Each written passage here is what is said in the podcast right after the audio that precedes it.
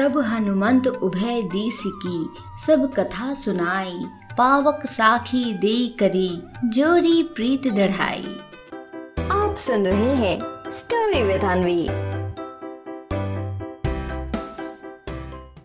बच्चों आज नवरात्रि के चौथे दिन मैं आपको सुनाने जा रही हूँ कि प्रभु राम कैसे सुग्रीव से मिले और उन्होंने बाली का वध क्यों किया। तो चलिए शुरू करते हैं। कबंध नाम के राक्षस को मारकर राम आगे बढ़े और पंपा नाम के सरोवर के किनारे मतंग ऋषि के आश्रम पहुँचते हैं। वहाँ उन्हें सबरी मिलती है। वो उन्हें अपना जूठा बेर खिलाती है और माता सीता को खोजने के लिए सुग्रीव से मिलने की सलाह भी देती है। बसंत का मौसम आ चुका था। प्रभु राम धीरे धीरे ऋषियमुख पर्वत की ओर बढ़ते जा रहे थे।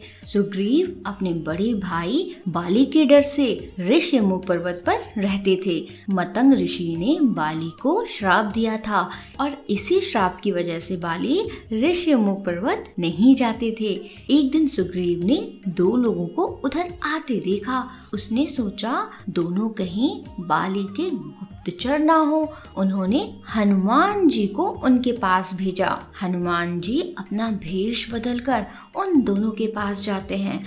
हनुमान जी संस्कृत में प्रभु राम से उनके बारे में पूछते हैं। फिर हनुमान उन्हें अपने बारे में बताते हैं कि, मेरा नाम हनुमान है, सुग्रीव पंपापुर के राजा बाली के छोटे भाई हैं और उन्होंने मुझे आपके पास भेजा है। इसके बाद लक्ष्मण उन्हें माता सीता के बारे में बताते हैं। माता सीता के बारे में सुनकर हनुमान जी को बहुत दुख होता है और वो प्रभु राम और लक्ष्मण को अपने कंधे में बैठाकर ऋषिमुख पर्वत सुग्रीव से मिलवाने ले जाते हैं। इसके बाद प्रभु राम और सुग्रीव एक दूसरे से मिलते हैं और सुग्रीव प्रभु राम को माता सीता को खोजने का भरोसा देते हैं। साथ ही सुग्रीव प्रभु राम को माता सीता के वो जेवर भी देते हैं, जो उन्होंने बंदरों को दिए थे। राम सुग्रीव से यहाँ छिप कर रहने का कारण पूछते हैं। तो सुग्रीव उन्हें बताते हैं कि किसी कंधा नरेश बाली मेरा बड़ा भाई है। उसने मेरी पत्नी को छीन लिया है। वो मुझे मारना चाहते हैं। उन्हीं से बचकर मैं यहाँ छिपा रहता हूँ। बाली ने दुंदभी राक्षस को भी बड़े आराम से मार दिया था। बाली का वध सिर्फ़ वही कर सकता है जो एक ही तीर से सामने खड़े शाल के सातों पेड़ों को भेद सके। तभी प्रभु राम ने तक्षण तीर से सामने लगे सातों पेड़ों को बेद डाला। सुग्रीव राम की वीरता देखकर दंग रह जाते हैं और ये भी समझ जाते हैं कि प्रभु राम बाली का वध कर सकते हैं। इसके बाद प्रभु राम सुग्रीव से बाली को युद्ध के लिए बुलाने को कहते हैं और उनसे ये भी कहते हैं कि वो पेड़ के पीछे रहकर बाली पर तीर चला देंगे। प्रभु राम की बात सुनकर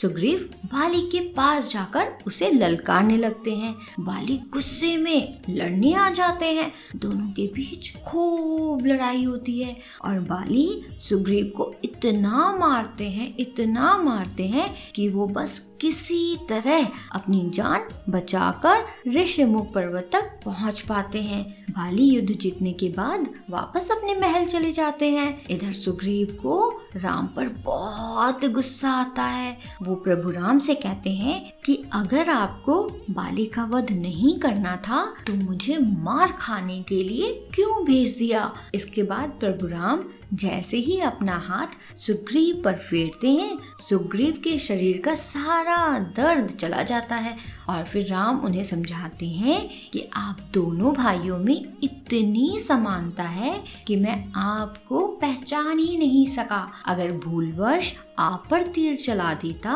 तो सोचिए क्या होता। इसके बाद राम सुग्रीव को नाग पुष्पी माला देते हैं, जिसे पहनकर दोबारा सुग्रीव बाली से लड़ने जाते हैं। बाली अपनी पत्नी तारा के पास बैठे हुए थे। भाई को लड़ाई के लिए बुलाते सुन बाली जाने लगते हैं। तभी तारा उन्हें समझाती है कि इसके पीछे ज़रूर कोई बात है, क्योंकि सुग्रीव इतनी जल्दी आपसे लड़ने नहीं आएँगे। अंगद ने बताया था कि अयोध्या के राजकुमार राम और लक्ष्मण इस ओर आए हैं। राम बहुत बलशाली और धार्मिक विचारों के हैं। आप राम से दोस्ती कर लीजिए। बाली तारा की बातों में ध्यान ना देते हुए कहते हैं कि अगर राम धार्मिक विचारों के हैं तो वो मुझे क्यों मारेंगे? और जहाँ तक सुग्रीव का सवाल है तो मैं उसका वध नहीं करूँगा। इतना कहकर बाली दोबारा सुग्रीव से लड़ने चले जाते हैं। बाली सुग्रीव को बहुत मारते हैं। जब सुग्रीव के मुँह से खून निकलने लगता है, तब प्रभु राम पेड़ के पीछे से बाली पर तीर चलाते हैं। तीर बाली के सीने में लगता है और बाली घायल होकर ज़मीन में गिर जाते हैं। राम बाली के पास पहुँचते हैं। तब बाली उनसे कहते हैं, हे राम, मेरी आपसे कोई लड़ाई नहीं थी। मैंने आपके खिलाफ कोई काम भी नहीं किया। फिर आपने मुझे क्यों मारा? अगर आपको अपने बल पर इतना ही अभिमान था तो मुझसे आमने सामने युद्ध करते, छिप कर तो कायर करते हैं। आपने सुग्रीव से दोस्ती माता सीता को लाने के लिए की है। अगर आप मुझसे दोस्ती करते तो मैं एक दिन माता सीता को ले आता।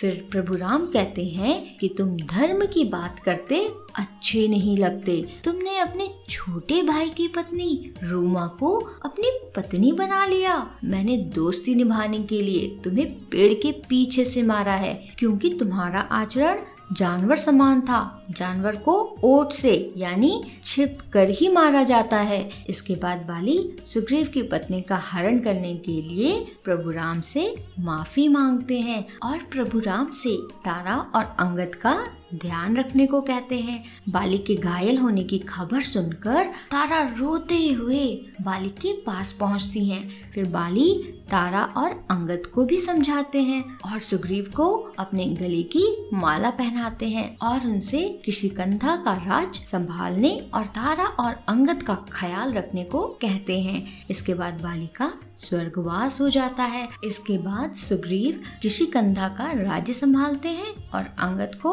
युवराज बनाया जाता है। अब क्योंकि बारिश का मौसम आ चुका था, इसलिए प्रभु राम प्रसवन पर्वत पर आराम करने सुग्रीव से ये कहते हुए जाते हैं कि वो बारिश का मौसम बीत जाने के बाद यहाँ आए, ताकि माता सीता को खोजा जा सके। रामायण में आगे क्या हुआ बच्चों? सुनाओगे कल। तब तक के लिए रखें अपना ख्याल। जय श्री राम। आप सुन रहे थे स्टोरी विद अनवी अनवी के साथ।